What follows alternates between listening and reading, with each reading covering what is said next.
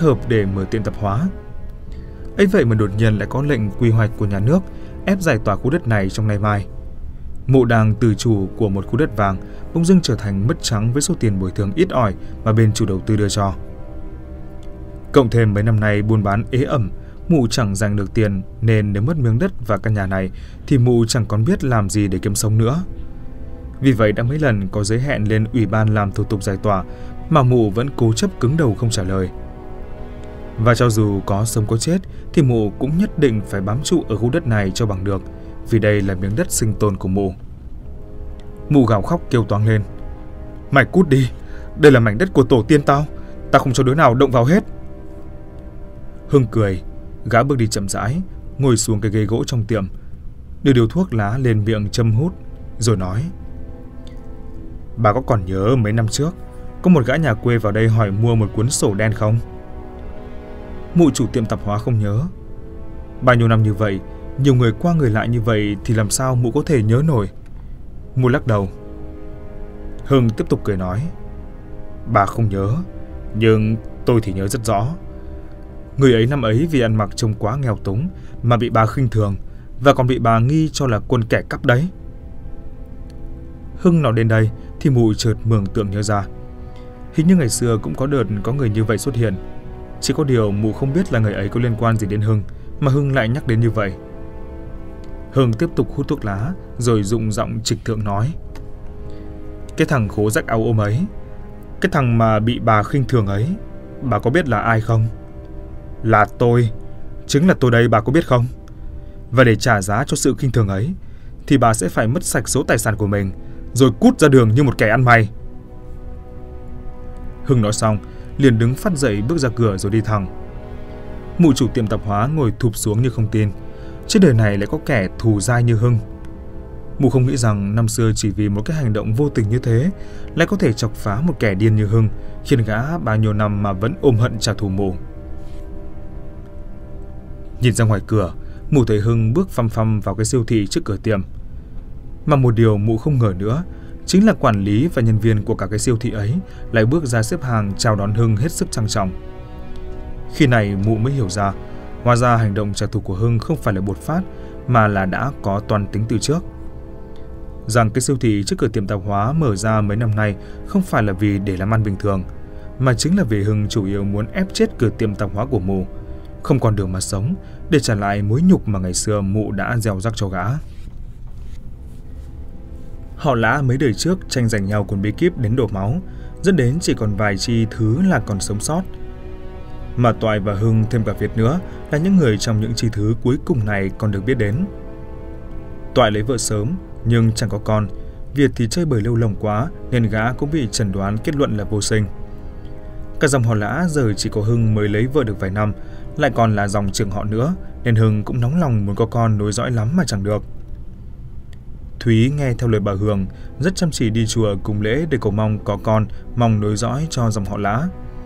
Mà cầu cả năm trời vẫn chẳng có tin vui. Bẵng đi một thời gian, có ông thầy toán nổi tiếng lên ở mạn Bắc Ninh vì tài xin công danh sự nghiệp, lại xin đường con cháu. Thì Thúy nhân đây liền ghé qua hỏi xin cách để có con nối dõi. Thúy giờ đây là một bà chủ giàu có nhờ hơi chồng, đi đâu cũng có tài xế xe riêng mà đưa đón. Xe chạy đến cổng nhà ông thầy toán thì phải dừng lại, vì dòng người xếp trước cửa nhà ông ta quá đông.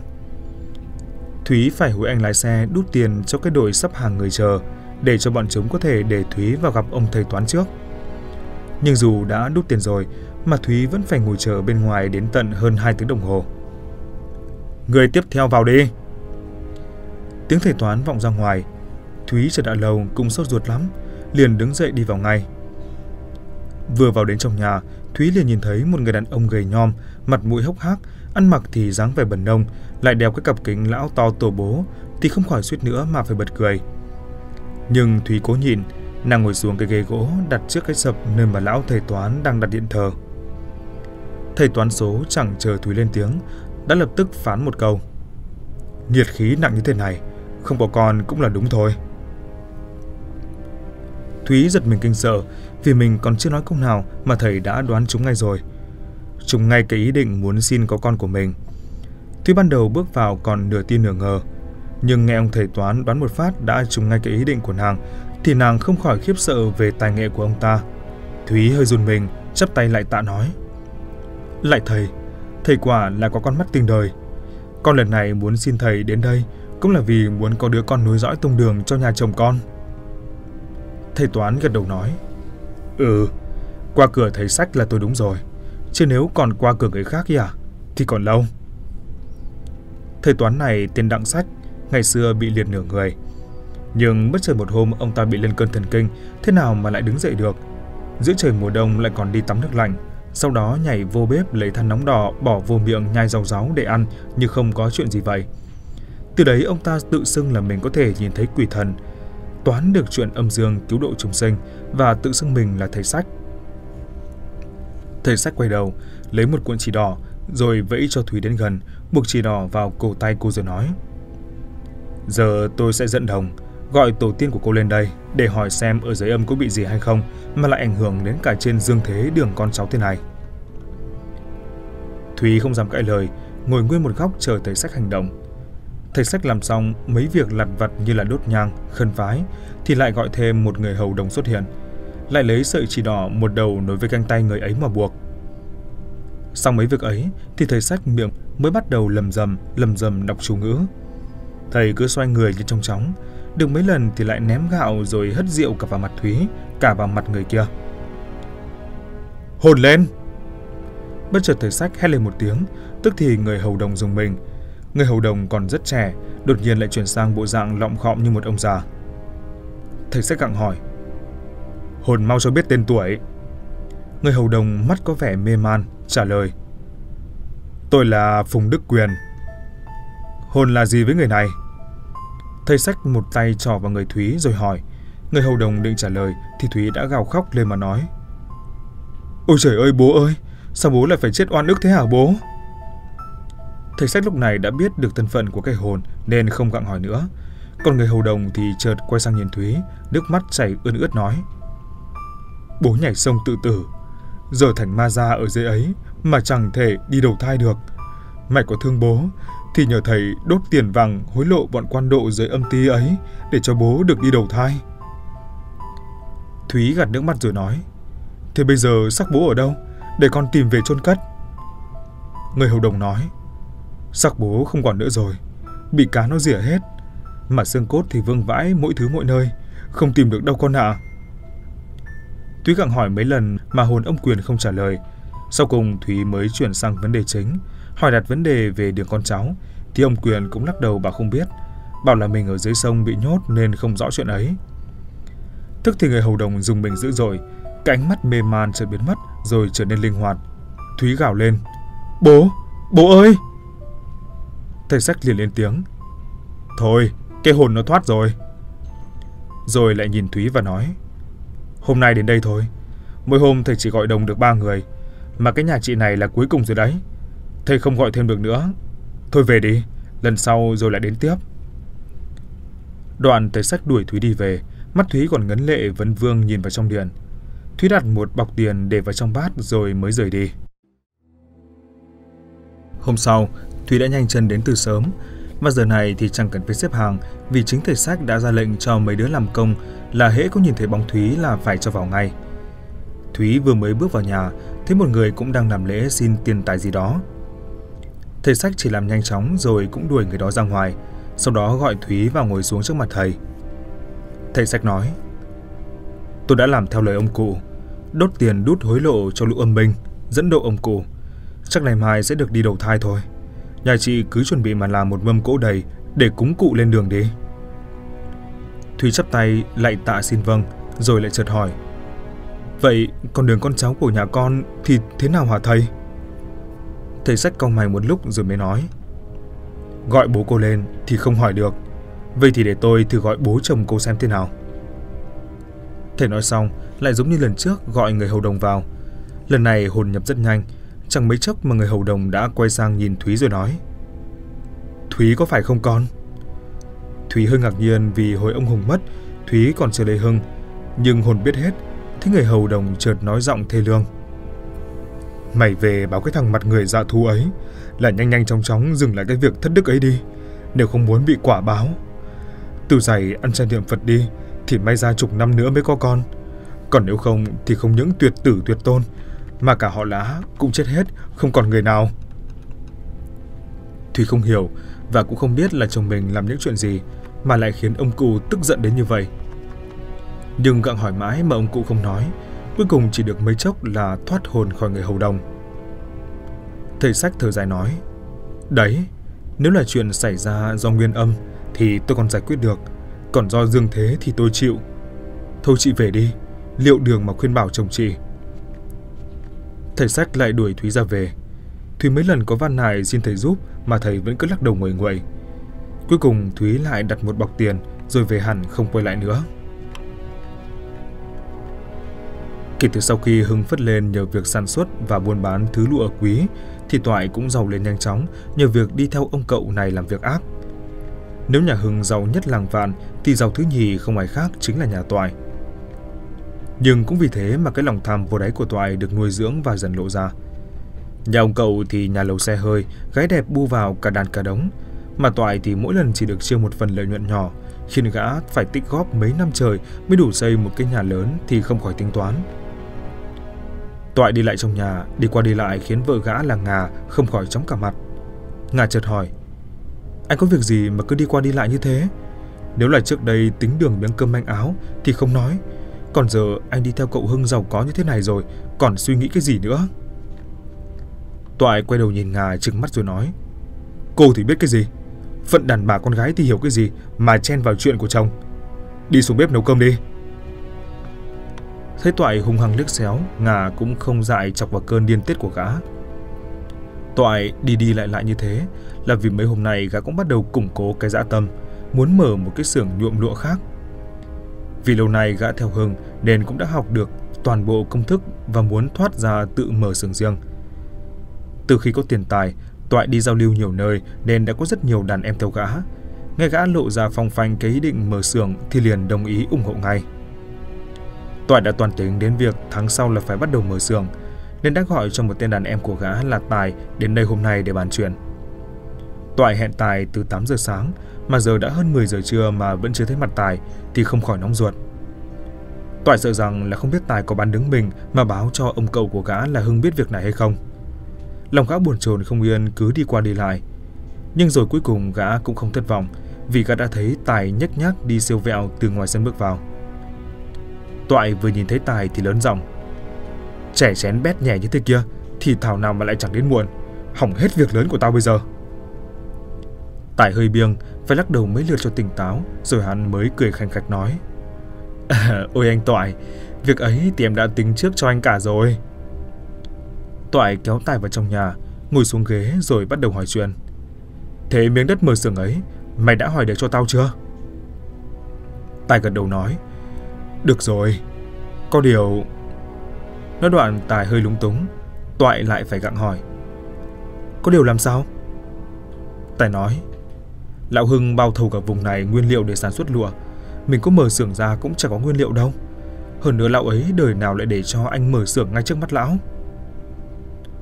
Toại trầm ngâm suy nghĩ. Tình Hưng xưa này gã hiểu rõ, vốn hay nhút nhát lại thiếu quyết đoán. Nhưng mấy năm gần đây Hưng giàu có nên tính cách đã đổi khác, lại còn trở nên dần dần rất ác độc và dã man. Toại chợt nghĩ đến việc nếu mình mở xưởng thì Hưng có dùng thủ đoạn mà giết mình hay không? Vì tiền tài có thể che mắt người, nhất là đời các cụ đã từng có việc như thế, thì đời sau đời nào lại không xảy ra những việc y như vậy. Tài thấy Toại chần chừ thì liền bơm thêm.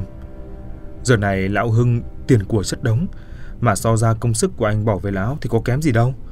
ấy vậy mà chỉ có mỗi cái xác nhà không, hơn nữa lão Hưng ác độc, lừa lão nhìn thấy anh ngứa mắt rồi sai người trừ khử anh thì sao? Anh không hại người thì cũng phải có lòng mà phòng người ta hại anh chứ. Toại bối rối hồi lâu rồi mới hỏi Vậy ý mày thế nào? Tài cười sằng sặc rồi chợt chuyển giọng hung dữ nói Giết gã đi Rồi chiếm cả cái xưởng lụa Đỡ về mở xưởng. Toại gằn giọng lắc đầu nói Không được Việc làm ấy ác đức quá ta không làm nổi. Ta đập bàn quả quyết nói Anh không cần phải lo việc ấy Việc giết người để một tay thằng Tài này giải quyết. Chỉ cần sau này anh không quên em là được.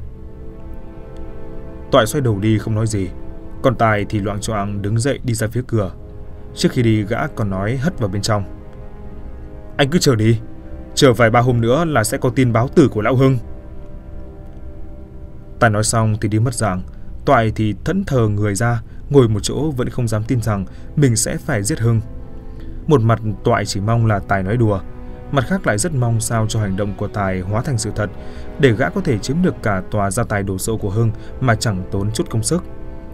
Vì Hưng là người cuối cùng trong dòng họ, lại không có con, nên sau khi Hưng chết đi, số gia sản ấy đương nhiên sẽ thuộc về Toại. Còn Việt làm ăn ở trên thành phố, dĩ nhiên là sẽ không tranh chấp với gã việc này. Huống hồ là Việt cũng giàu có như vậy, sẽ không tính toán với gã. Hưng đang ngồi trong nhà, mở tivi với tiếng loa thật to. Gã xem những cô hoa hậu nước ngoài trình diễn tiết mục áo tắm mà hai mắt cứ híp lại. Chờ một gã đàn em của gã từ ngoài cổng hớt hai chạy vào, miệng hô to. Anh Hưng, anh Hưng! Hưng lầu bầu quát ngược lại. Có việc gì mà mày làm như sắp cháy nhà đến nơi thế?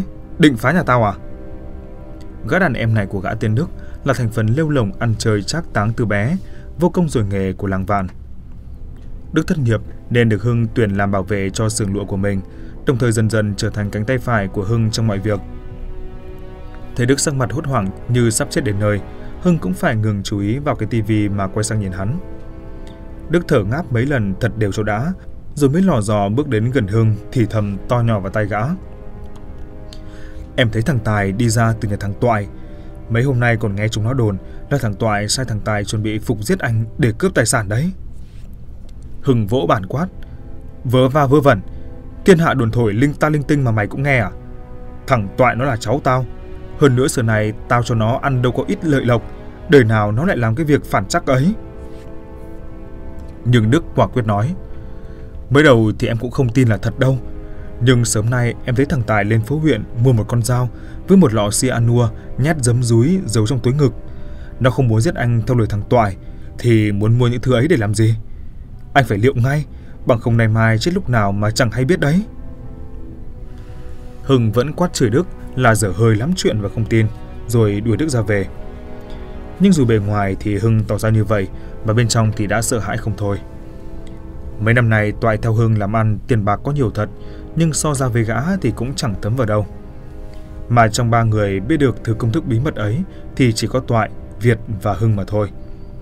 Việt thì giàu có nên chẳng đời nào làm thế, còn Toại thì lại khác. Toại ngày xưa chơi bời cũng có số ở cái làng vạn này. Hưng nghĩ lại, lại cho rằng lời cảnh cáo của Đức là đáng phải suy xét. Trên báo cũng không thiếu gì những vụ anh em giết nhau để cướp tài sản, rất táng tận lương tâm. Hưng tắt cái tivi rồi đi đi đi lại bồn chồn không yên. Giả như cái tin đồn ấy là không chính xác thì không sao, nhưng nếu nó là đúng thì Hưng cần phải liệu ngay để chuẩn bị trước. Nhìn thấy Tài là phải dè chừng cẩn thận thì mới được. Hơn nữa nếu Toại đã có lòng giết Hưng, vậy thì Hưng phải ăn miếng trả miếng, giết chết Toại trước để ngăn ngừa cái hiểm họa âm mưu ấy từ trong trứng nước.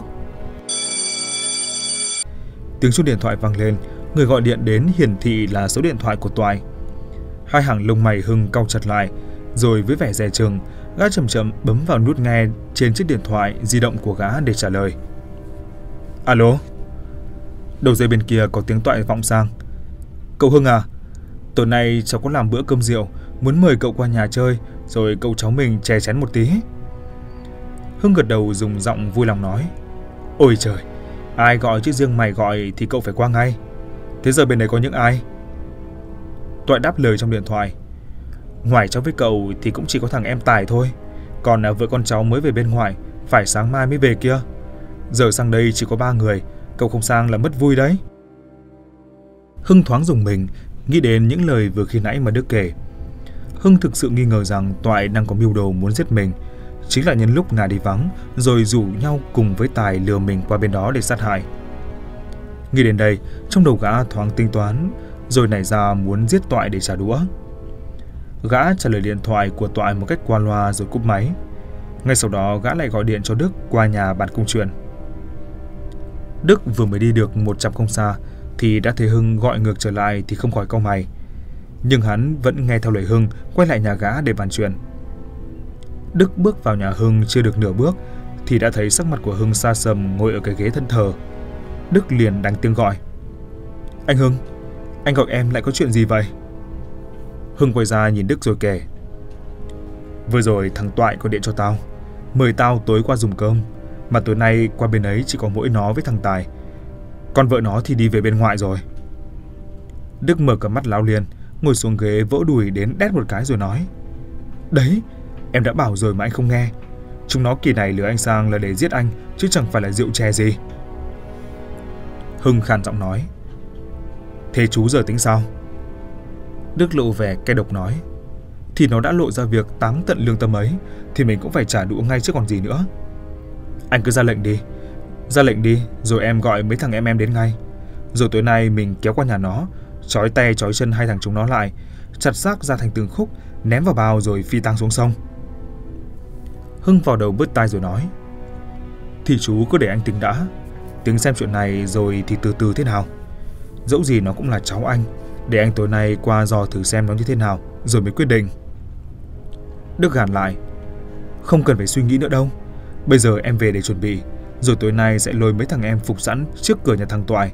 Chỉ cần anh alo nháy máy một cái thôi là bọn em sẽ xông vào giết cả hai thằng chúng nó. Đức nói xong đứng dậy quay đầu đi thẳng, còn Hưng thì vẫn đau đáu trong đầu suy nghĩ không dừng. Nhưng đến nửa buổi, gã liền quyết định tối nay sẽ cẩn thận qua thăm dò bên nhà Toại và dặn Đức cứ theo kế hoạch mà làm. Tối đến, chỉ mới 6 giờ tối mà đèn điện nhà Toại đã bật sáng trưng. Con chó đen nhà Toại bỗng sủa vang rồi im bặt. Nó chạy ra đầu cổng nhà vẫy vẫy đuôi to vẻ vui mừng. Toại nhắc tới nhìn xem thì hóa ra là Hưng. Toại vui mừng sời lời chạy ra chào hỏi đon đả. Ôi cháu chào cậu, cậu đến sớm thế ạ? À? Cháu còn định qua đón cậu đây. Hưng gật đầu rồi bước vào nhà, gã ngồi xuống cái ghế rồi nhìn ra mâm cơm mà Toại đã chuẩn bị sẵn. Hưng chợt hỏi, Thế thằng Tài đâu? Sao lại chỉ có hai cậu cháu mình thế này? Toại lau tay vào cái rẻ vì khi nãy gã đang làm rửa thức ăn nên bị bẩn. Gã ngồi xuống ghế rồi rót chén chè mới trả lời Hưng. Thằng Tài nó đến sớm hơn cậu, đang đi ra đầu ngõ mua rượu kia kìa. Toại nó đến đây thì con chó đen lại sủa vang và đã thấy bóng dáng của Tài lấp ló sau cái cánh cổng ngoài sân. Tài lăm lăm bước vào, trên tay gã là một cái bọc gì đó được bọc bằng báo rất kỹ. Hưng giật thoát mình, nghĩ đến câu nói của Đức hồi chiều. Thằng Tài lên phố huyện mua một con dao và một lọ cyanua nhét dâm dúi giấu trong túi ngực. Gã hoàng hồn liền nhân lúc Toại quay đầu không chú ý, nhanh tay bấm lấy số điện của Đức mà gọi ngay lập tức. Đức cùng hai gã đàn em kể từ chiều đã phục sẵn ngoài cổng nhà Toại, chỉ chờ Hưng gọi điện là sẽ lập tức hành động. Thấy điện thoại đã vang lên và người gọi đến hiển thị là Hưng, Đức liền không chần chừ gì nữa mà lại cùng lũ đàn em xông thẳng vào nhà Toại. Tài vừa vào nhà Toại, đặt cái bọc báo xuống dưới bàn rồi nhìn Hưng chào hỏi cho con lệ. Trong mắt gã toàn là sát khí bốc ra khiến Hưng lạnh ở sông lưng. Chợt Tài động vào cái bọc giấy báo ấy rồi từ từ mở ra. Hưng không kìm lòng được liền trột ra, hét lên chạy như bay ra khỏi nhà. Đức, cứu tao! Gã quay đầu lại thì thấy Toại như đang toàn muốn túm cổ gã lại thì càng hoảng sợ. Chạy ra đến cổng thì thấy bọn Đức xông vào, mỗi thằng lăm lăm mới dây thừng, nhảy bổ vào khống chế cả Tài lẫn Toại trói chặt. Chưa kịp để cho hai người kia nói gì thì Đức đã đem con dao đâm vào tim Tài, một mạch lấy mạng người một cách thật trơn tru. Xong việc, hắn sai hai tên đàn em đem xác Tài ra sau vườn chặt ra thành tường khúc rồi đem ra sông mà vứt. Còn Toại đang bị trói chặt như con chó nằm ở dưới đất để chờ cho Hưng xử lý. Hưng lúc này mới quay đầu lại, mồ hôi vã ra như tắm, nhìn Toại mà quát lên. Tao ăn ở với mày đâu có bạc, cứ sao mày lại nghĩ đến cái việc muốn giết tao để cướp tài sản? Việc táng tận lương tâm ấy mà mày cũng nghĩ ra được sao? Toại mếu máu khóc ròng. Lại cậu, cháu nào có dám.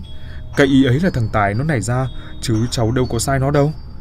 Hôm trước, nó còn đánh tiếng muốn giết cậu, nhưng cháu đã gàn nó. Nó là cái thằng to mồm thế thôi, chứ làm gì mà dám làm. Hôm nay nó qua đây là cũng chỉ để ăn thịt uống rượu, chứ nào có ý muốn giết cậu đâu. Hưng quát lên. Mày còn cãi nữa à? Gã đem cái bọc giấy báo mở ra như cái bằng chứng chứng minh cho toại hết cái. Nhưng mở được một nửa thì gã liền tận thờ và giật cứng họng. Bởi vì trong cái bọc giấy ấy không phải là con dao mà gã vẫn nghĩ, mà nó chỉ là một chai rượu đế tài mua về đúng theo như cái lời mà toại nói. Đức đến bên cạnh sắc mặt cũng tái xanh lại.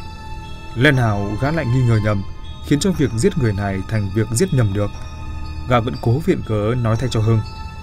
Thế còn việc nó mua con tàu ở trên phố huyện, rồi còn cả lọ cyanua nữa thì sao? Thoại thật thà đáp lại. Nó mua con dao mới về để nhà dùng, chứ còn lọ cyanua là để cho nó rửa cái sợi dây chuyền vàng từ thời nội nó để lại, chứ nào có ý định muốn giết người đâu à? Hưng bảng hoàng rồi ngồi thụp xuống, gã cứ thân thờ như kẻ mất hồn. Chỉ vì một cái tin đồn vô căn cứ mà giờ đây gã đã nhúng tay vào một vụ giết người nghiêm trọng. Đức thấy không còn đường để quay lại, liền dùng giọng hối thúc Hưng nói. Chuyện đã đến nước này rồi, thì thằng Toại cũng không thể để cho nó sống nữa, phải giết nó đi ngay. Toại ú ớ kêu gào cầu xin, thì bị Đức nhét dây vào miệng, còn Hưng thì đầu óc ong ong, chẳng nghĩ được chuyện gì nên cứ để mặc kệ Đức làm gì thì làm.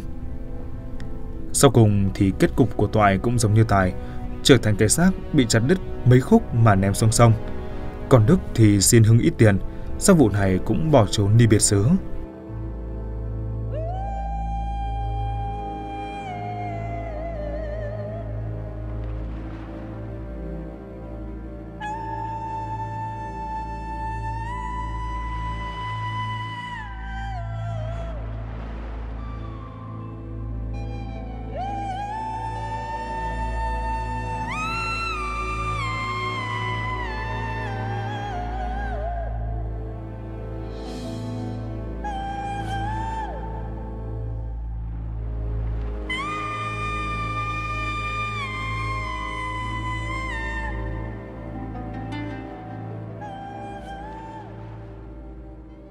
Dòng họ lã chỉ thứ vốn đã ít, nay lại chỉ còn Toại, Hưng và Việt là con cháu nối dõi. Mà Toại đã bị Hưng sai đức giết, nên chỉ còn có Việt là người con cháu trong họ lã. Nên càng về sau này, Hưng càng khát khao có được đứa con nối dõi tông đường. Sau khi giết Toại được mấy năm, việc làm ăn của Hưng càng ngày càng lớn. Nhưng cũng theo đó là những chuyện ly kỳ bắt đầu xuất hiện trong gia đình gã. Có hôm gã đi ra sau vườn thì nghe như có người đang gọi mình, mà ngoảnh đầu quay lại thì chẳng thấy ai. Có hôm đang ngủ giữa trưa, trong nhà không có ai ngoài gã mà vẫn có tiếng hát. Rồi khi gã đến xưởng, nơi mà trước nay Việt với gã thường ra tay hạ sát những người con gái mà Việt đem về, lấy máu để làm thứ lụa quý, thì cũng thường nghe thấy tiếng người con gái khóc rất ai oán. Nhiều nhân viên trong xưởng cũng có thể nghe được tiếng khóc này, nhưng lại không biết nó phát ra từ đâu. Hưng xưa này không tin chuyện ma quỷ thánh thần, nhưng đâm ra cũng bắt đầu nghi kỵ về việc ma quỷ ám ảnh gã rằng trước này gã và Việt đã giết quá nhiều người nên ma quỷ về ám. Gã liền liên hệ với Việt, muốn Việt tìm lại cái ông thầy địa lý trước đây về xem cho mình. Mấy hôm nay sau có công điện của Việt báo về rằng ông thầy địa lý trước đây giúp bọn gã dịch quyền công thức bí truyền, không hiểu sao đã chết bất đắc kỳ tử. Người ta thấy ông ta đang nói chuyện bình thường rồi lên cơn đau tim mà chết, miệng ông ta cứ há hốc, miệng cứ trợn trừng như gặp phải việc gì đó rất đáng sợ vậy. Hưng lại hối Việt tìm người khác giúp mình. Được dăm hôm thì Việt cũng tìm được người mới thật. Người này tên là Kiều, là một thầy toán nữ. Kiều năm nay chỉ độ 25-26, nhìn qua trông hết sức xinh đẹp và quyến rũ. ấy vậy mà một người trẻ tuổi như Kiều lại có thể là một thầy toán cao tay thì Hưng không tin. Khi Việt đưa Kiều về thì Hưng còn trách Việt. Sao mày lại tìm gái cho cậu? Cậu cần là cần tìm thầy toán số cơ mà. Nhưng Việt quả quyết nói, thì đúng là thầy toán số, cháu tìm cho cậu, Mà sao cậu không tin? Cô này là người ở Phú Thọ, Năm ngoái nghe nói bị xét đánh trúng mà không chết. Từ đó xem số cho người ta linh lắm, Nên cháu mới đưa về đây để làm lễ mà xem giải hạn cho cậu. Hưng gật đầu, Rồi đón Kiều về nhà dâng lễ phụng sự như cha mẹ gã vậy. Được ít hôm thì gã mời Kiều qua xem xưởng. Kiều nhìn qua cái xưởng nhuộm lụa được một chốc thì sắc mặt tối sầm lại nói, Việc các anh làm tàn độc quá chỗ này có rất nhiều ác linh. Rồi ở nhà anh còn có thêm mấy cái oan hồn nữa cứ vất vưởng. Nó chặn ở ngoài cổng không cho âm binh đưa người đến để đầu thai. Thì hỏi làm sao mà lại không có con cho được. Kiều phán xong, Hưng dùng giọng khẳng định nói. Thì cô có cách nào giúp tôi nhanh nhanh chóng chóng thì làm. Bao nhiêu tiền tôi cũng chi được hết. Kiều che miệng cười khanh khách, rồi chợt lấy ngón tay đặt lên ngực Hưng vuốt ve nói. Đôi khi tiền nó không giải quyết được vấn đề, mà còn phải cần cả tình nữa. Trước khi đưa Kiều về, Việt còn có dặn, Kiều ngoài tham tiền thì còn rất bốc lửa tình nữa. Cho nên nếu cô ả đó vừa lòng ai, thì người ấy phải chiều lòng cô ta bằng được thì cô ta mới giúp. Hưng cười và rất vui vẻ đáp ứng Kiều, vì không chỉ muốn đạt được mục đích của mình, mà Kiều còn là một người phụ nữ rất xinh đẹp, khiến Hưng phải thèm thuồng nữa. Sau khi trở về sưởng xong, là Hưng dẫn Kiều về nhà. Trước lúc Thúy không có nhà là hai người lao vào dấm dúi thầm thụt mây mưa với nhau. Xong chuyện thì Hưng mới hối Kiều. Em xem có cách nào giải quyết nhanh nhanh dùm anh đi, rồi thì tiền bạc anh lo tất. Kiều trả lại mái tóc cho mượt, mặc lại bộ váy dài gợi cảm, rồi mới vuốt ve khuôn mặt mình mà nói. Tiền thì em không cần, nếu anh cần thiết thì em cũng có thể sinh cho anh một đứa con. Đôi khi không phải do chuyện âm hại mà là dương thế không có cách nào làm được thì phải đổi cách khác chứ. Hưng gạt phăng đi nói. Thôi, em đừng có đùa. Anh muốn việc này phải mau chóng giải quyết. Năm nay anh đã gần 40 rồi, không có con thì sợ không còn kịp nữa. Kiều thấy Hưng nói đến đấy thì nụ cười của ả chợt tắt hẳn. À từ khi đến đây đã bắt đầu toàn tính muốn mồi chài Hưng để Hưng bỏ Thúy lấy ả. Mà mãi đến hôm nay thì ả mới có cơ hội lừa Hưng lên giường với mình để ả có thể thỏa mãn được tâm nguyện. Ả nào có thể chịu bỏ qua. Hưng vừa giàu có, vừa phong độ lịch lãm, lại còn là người hành động rất mau lẹ khiến ả siêu lòng. Một khi đã có người đàn ông vừa mắt của ả thì ả đâu có chuyện buông tha cho người ta dễ dàng như thế. Ả hung hăng trừng mắt nói. Lời em nói là thật, nếu anh muốn có con thì chỉ có thể có con với em thôi.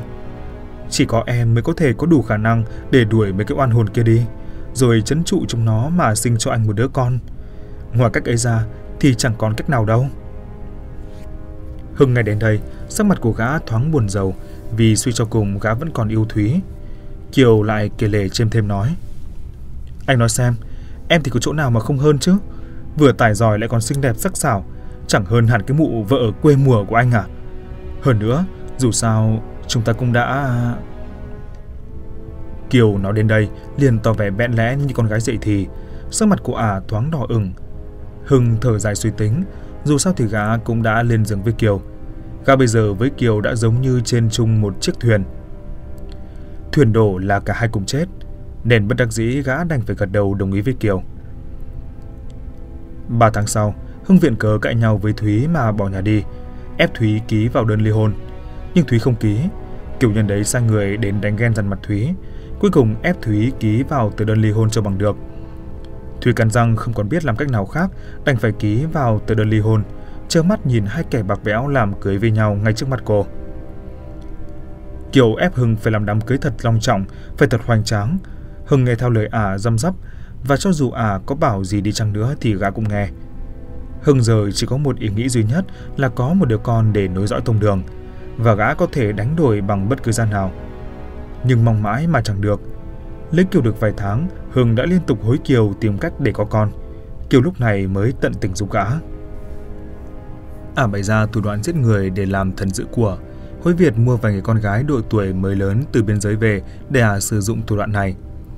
Ả luyện ra lấy ba bốn cái hồn phách để chấn trụ những oan hồn quanh nhà của Hưng, rồi lúc đấy mới làm lễ cầu hồn, mới linh hồn đầu thai đến nhà Hưng để Kiều có thể hạ sinh cho Hưng một thằng con trai. Và quả đúng như lời của Kiều nói, khoảng độ 5 tháng sau thì Ả đã có tin vui. Ả báo cho Hưng biết qua từ kết quả xét nghiệm đã có thai khiến Hưng mừng như điên. Gã mở hội ăn mừng mời khắp người trong làng, rồi cả các hiệu buôn lớn nhỏ trên thành phố cũng được gã mời về để góp vui giống hệt như cái thời mà gã cưới Thúy về vậy. Kiều mang thai 9 tháng 10 ngày thì cũng đã sinh, đứa con sinh ra trông rất bụ bẫm kháu khỉnh giống hệt Kiều. Hưng vui mừng lắm, ngày nào cũng đi sắm sửa đồ đạc cho con, rồi thuê cả người giúp việc đầy nhà. Lại hối luôn cả Việt từ trên thành phố về để thăm cháu. Hôm sau, Việt về quê thật và mang bao nhiêu là đồ đạc qua mừng cậu. Từ ngoài đầu ngõ, hai ba chiếc ô tô sang trọng hiệu Mercedes-Benz đã được đỗ ở đó. Việt cùng với vợ và mấy cô bồ của gã đi vào nhà bê theo một đống đồ để mừng cho Hưng. Vừa vào đến sân thì Hưng đã chạy ra đòn đả mà đón Việt nói Ôi, mày về chơi với cậu thế này đã là quý hóa lắm rồi, còn phải quà cáp làm cái gì cho nó rách việc ra. Việt cứ cười đùa khách sáo, Kiều Hưng lắm chuyện, rồi hai người trò chuyện ăn uống vui vẻ lắm. Đêm đêm, khi Hưng đã ngủ say, Việt chợt thức giấc, mò vào phòng Hưng rồi đánh thức Kiều. Kiều lén lút nhìn Hưng, rồi lại ngó ngang rẻ chừng xung quanh, rồi mới theo Việt đi ra ngoài. Ra đến ngoài cửa, trốn đến ngoài vườn là Kiều với Việt đã dầm dúi mây mưa. Được mấy hồi xong chuyện, Kiều mới nhìn Việt rồi nói. Sao anh để em đợi anh lâu thế? Chẳng lẽ anh lại quên em rồi à?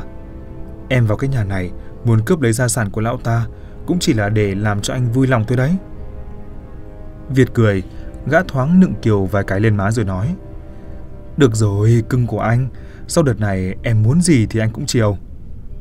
Kiều nguyết giọng đòn đả nói. Kể cả việc anh bỏ mấy cô bồ và cả con vợ của anh ấy hả? Việc gật đầu cho Kiều vui lòng rồi nói. Chẳng không bỏ thì gì à? Còn anh dù sao cũng là em sinh ra. Anh chỉ có mỗi đứa con này, không lấy em thì lấy ai? Kiều mãn nguyện vui vẻ, gục vào vai Việt. Đừng một lúc sắc mặt của Việt thoáng chuyển sang vẻ nghiêm trọng rồi nói. Thế em đoán chừng xem, Lão Hưng còn sống được bao lâu nữa? Kiều lời nhắc trả lời. Cùng lắm thì dăm bữa nửa tháng là cùng. Cái chất độc ấy nó ngấm từ từ qua từng ngày, nên khó mà đoán biết được, chỉ còn cách chờ thôi. Việt dùng giọng như đinh chặt sắt chắc chắn nói. Em phải lừa được lão, trước khi chết sang tên bản di trúc cho thằng con trai này của chúng mình đấy. Kiều gật đầu chợt cười nói. Mà lão Hương này cũng đúng là kẻ ngu. Em lừa lão bao nhiêu lâu nay là thầy toán mà lão cũng tin. Việt khẽ lườm Kiều giống hít dài. Không tin làm sao được. Anh đã bồi dưỡng em bao nhiêu lâu như thế cơ mà. Học toán số của thầy Đại được nửa năm mà không thành tài thì hóa là... Kiều chợt nhéo vào tay Việt, tức giận nói giọng lý nhí. Thì hóa là gì? Hóa là gì? Trong lúc hai kẻ bội bạc dâm rúi ở ngoài vườn, thì lúc này Hưng đã ngủ say. Gã không biết rằng thì ra bấy lâu này gã đã bị người ta toan tính. Vốn dĩ gã đang nhẽ ra phải là người nắm đằng chui, ấy vậy mà hơn hết lại trở thành nạn nhân của Việt, người cháu họ xa của mình. Kể từ cái lúc Hưng mở xưởng để nhuộm lụa, rồi dùng thủ đoạn ác độc để làm ra những tấm lụa quý theo công thức bí truyền, cũng là lúc gã luôn bị những người gã đã nhúng tay vào giết quay về ám ảnh. May là cả năm trời nay, có Kiều xuất hiện nên ít khi những hồn ma như vậy về cuối quả gã. Nhưng ít không có nghĩa là không có. Bắt đầu từ vài đêm nay, gã đột nhiên mới thấy ông Hùng về mắng chửi gã thầm tệ và lại tiếp tục nghe thấy những âm thanh khóc lóc hết sức thảm thiết quanh nhà. Có đôi lần gã còn nhìn thấy bóng dáng người đàn ông cụt đầu đi lại trong căn bếp sau gian nhà chính. Mà nhìn cái bộ quần áo người đàn ông ấy mặc, không ai khác lại chính là Tài, tên cháu họ của gã, mà mấy năm trước gã và Đức đàn em của gã đã ra tay sát hại rồi ném xác Tài xuống sông. Mỗi lần Hưng nhìn thấy Tài như vậy là lại một lần sườn gai ốc chạy trối chết. Hưng báo cho Kiều biết những việc ấy, nhưng Hà cũng chỉ làm mấy cái lễ qua loa cho có lệ. Những cái lễ của Kiều làm cho Hưng chỉ có thể ngăn trở hồn ma được vài ngày rồi đâu lại vào đấy. Càng ngày Hưng lại càng cảm thấy mệt mỏi và muốn buông xuôi tất cả. Có đôi lúc gã muốn dừng lại việc sản xuất lụa, nghe theo lời Thúy dặn trước đây là chỉ ăn chay niệm Phật để tĩnh tâm cho lòng thanh thản. Thế nhưng Kiều lại gàn gã, cho rằng gã bị dở hơi và lắm trò. Kiều khẳng định chỉ cần có Kiều ở đây là Hưng sẽ chẳng làm sao hết, và cho rằng vì gã đã già nên đâm ra nghĩ quẩn mà thôi. Đêm này gã đã chìm vào giấc ngủ sâu, rồi lại chợt mơ thấy ông Hùng tìm về báo mộng. Gã mơ thấy ông Hùng ngồi trong gian nhà cũ trước đây, hút thuốc lào, uống nước chè rồi chép miệng thở dài liên tục. Hưng thấy ông Hùng không giống như những lần trước xuất hiện, cứ về mà mắng chửi gã tới thấp, thì lần này lại khác. Ông cụ chỉ dùng giọng ân cần mà nói với Hưng trong mơ. Bố nói với mày cũng như nước đổ lá khoai tôi con ạ. À. Thôi thì dòng họ nhà mình khí số đã tận, Ngày mai con cứ chuẩn bị sẵn sàng đi, rồi bố ở đây bố đón. Còn về đường con cháu, thì ta cũng đã xin cho mày với cái Thúy một đứa con để nối hương hỏa. Nhưng đứa trẻ ấy không được để họ lã nữa, mà phải đổi sang họ triệu thì mới sống được. Thôi, bố chỉ nói với mày như vậy thôi. Bố đi đây. Nói đoạn, ông cụ đi khỏi gian nhà rồi biến mất, còn Hưng thì choàng tỉnh lại. Gã mở mắt ra định hối Kiều đi rót cho gã công nước, nhưng tìm mãi mà chẳng thấy Kiều. Chợt gã nghe thấy tiếng nhí nhéo ở ngoài sân. Gã dòm kỹ xem thì phát hiện Kiều với Việt đang dâm dúi tình tứ với nhau. Hừng tức lắm, định la toáng lên, nhưng chẳng hiểu sao gã lại nghĩ lại, cố gần lòng mình mà kiềm chế. Gã quay lại buồng ra vừa ngủ, chờ cho Kiều cũng chui lại giường và Việt trở về phòng như bình thường. Cả đêm ấy Hưng không sao ngủ tiếp và gã đã lén lút nghe được đứa con mà Kiều hạ sinh lại chẳng phải là con gã thì gã lại cay đắng. Gã nhớ đến lời ông cụ dặn trong mơ là chỉ có Thúy mới có thể sinh con nối dõi cho gã, nên gã đã hạ quyết tâm là ngay ngày mai phải đi tìm Thúy nối lại tình xưa. Còn đôi dân phu dâm phụ này thì gã sẽ từ từ lên kế hoạch mà giết cả hai cho hạ giận. Hôm sau gã bí mật đi qua làng Phục rồi đến nhà Thúy. Thúy từ sau khi ly hôn với Hưng thì vẫn ở vậy. Hưng vì thương tình nên hàng tháng vẫn lén sai người chu cấp đều đặn cho nàng. Nhưng gần đây Kiều biết được ngăn lại việc ấy của Hưng nên càng ngày tiền chu cấp lại càng ít đi, khiến cho Thúy nghèo túng quá đâm ra phải kiếm lấy việc làm thêm là đan lát dầu bán trên phố huyện. Hưng bước vào nhà, thầy Thúy đang đan rổ mà mùi lòng. Lại thầy Thúy vẫn thờ cúng hương hòa đều đặn.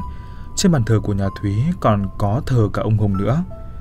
Thúy vẫn ăn chay niệm Phật cầu phúc cho Hưng mà Hưng chẳng biết. Chính vì việc Thúy làm mấy năm nay mà hôm qua ông Hùng mới về báo mộng cho Hưng biết là xin được đứa con nối dõi, bằng không thì cho dù gã muôn đời mong muốn cũng không có. Thế Hưng đến gần, Thúy chợt quay đầu đi cố kìm những giọt nước mắt rơi. Nhưng những hành động ấy không bao giờ thoát khỏi mắt Hưng. Hưng chợt cầm tay Thúy và nói Bao nhiêu năm nay anh phụ bạc với em quá Giờ anh có muốn hối lỗi cũng không kịp nữa Anh đến gặp em cũng chỉ là gặp em lần cuối cùng thôi rồi sau này em không muốn gặp anh cũng chẳng được. Hôm ấy, Thúy cùng với Hưng ôn lại bao nhiêu chuyện cũ, Bao nhiêu hồi ức đẹp giữa hai người ngày xưa đều được đem ra trò chuyện. Hết ngày là Hưng ở lại ăn cơm Rồi đêm đến thì hai người lại mặn nồng như xưa.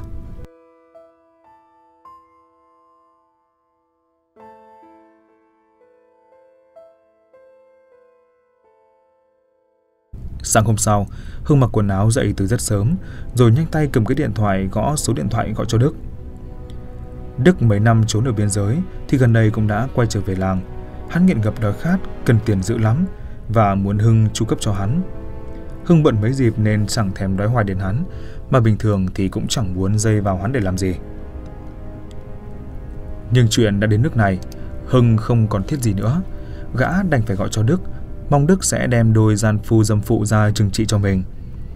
Bên đầu dây điện thoại bên kia nhanh chóng có giọng trả lời. Alo? Hưng liền cất giọng. Tối nay, mày chuẩn bị người đi. Đi xử cho tao hai kẻ này. Tiền nong thì sẽ xong phẳng.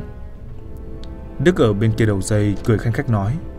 Ôi, đại ca cứ yên tâm đi. Cứ có tiền là mọi chuyện sẽ giải quyết ổn thỏa thôi.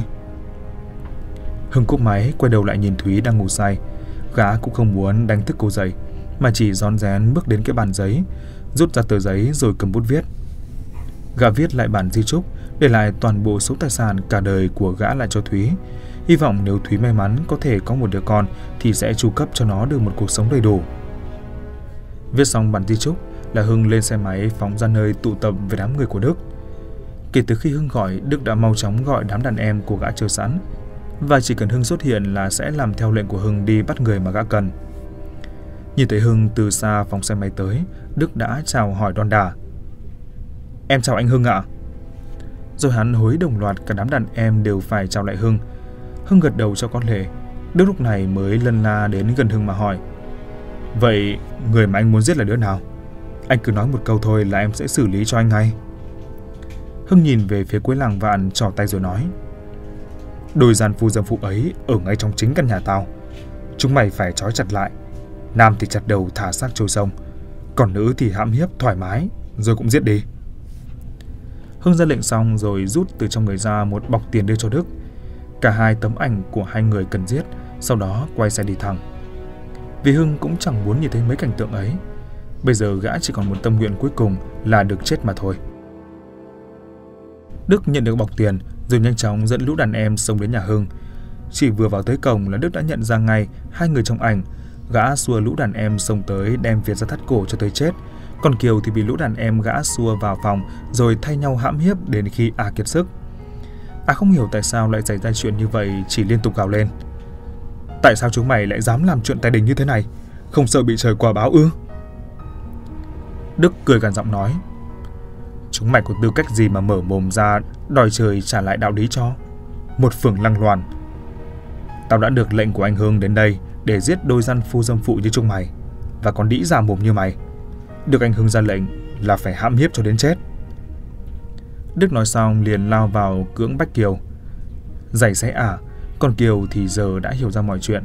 à chỉ khóc rú hết cả lên, định tiếp tục mở miệng kêu gào thì bị lũ đàn em của Đức nhét giày vào miệng. Sau hôm ấy, người ta phát hiện trong nhà của Hưng có hai mạng người chết, một người bị thắt cổ đến chết ở cây bưởi sau vườn, còn một người thì bị nghi là đã có kẻ hãm hiếp tới chết, bị mất máu quá nhiều, lại còn bị trói chặt ở giường như một kẻ nô lệ. Người đàn bà ấy chính là Kiều. Sau khi Hưng ra lệnh cho đám người của Đức giết Việt và Kiều, thì gã cũng đã gieo mình xuống sông tự vẫn, chấm dứt cho một cuộc đời đầy tội ác của gã mà gã đáng phải trả giá. Dòng họ lã trải qua mấy trăm năm hương hòa, cuối cùng cũng đã tận số. Đến đời của Hưng, Toại và Việt thì cũng đã chết hết không còn một ai. Đến đứa con mà Kiều sinh ra thì sau này người ta mới phát hiện ra rằng đó cũng chẳng phải là con của Việt, mà lại là kết quả của việc ả lăng loàn với kẻ khác mà sinh ra. Người ấy sau này cũng đã đến nhận đứa con ấy và đem đi. Còn về Thúy thì được Hưng để lại toàn bộ số gia sản. Mấy tháng sau thì Thúy trượt lên cơn nghén và nàng cũng phát hiện ra được là mình đã có thai. Dựa theo tờ di trúc và lời mà Hưng nhắn nhủ để lại là phải đổi đứa con sang thành họ Triệu thì mới sống được. Thúy răm rắp nghe theo và cô dùng toàn bộ số tài sản mà Hưng để lại quyên vào chùa làm từ thiện, còn mình thì vẫn ở cảnh nghèo túng như xưa mà nuôi con. Sau này con của Hưng lớn lên, tra ra được quyển công thức chế thứ lụa quý, nhưng lại gạt bỏ đi cái bước dã man giết người để ủ lụa, mà chất lượng của lụa vẫn được thượng hạng vang danh để nối nghiệp cha. Chỉ có điều họ lã từ nay đã không còn, chỉ có lụa của họ triệu, đang vang danh là lụa Hà Thành. Kết quả của một thứ lụa quý đã xóa sổ toàn bộ một dòng tộc vì phương thức man dợ của nó, tạo nên một truyền kỳ về sự đổ máu trong một dòng tộc, dòng tộc dùng máu để sinh tồn, dòng tộc mang ra phả của máu.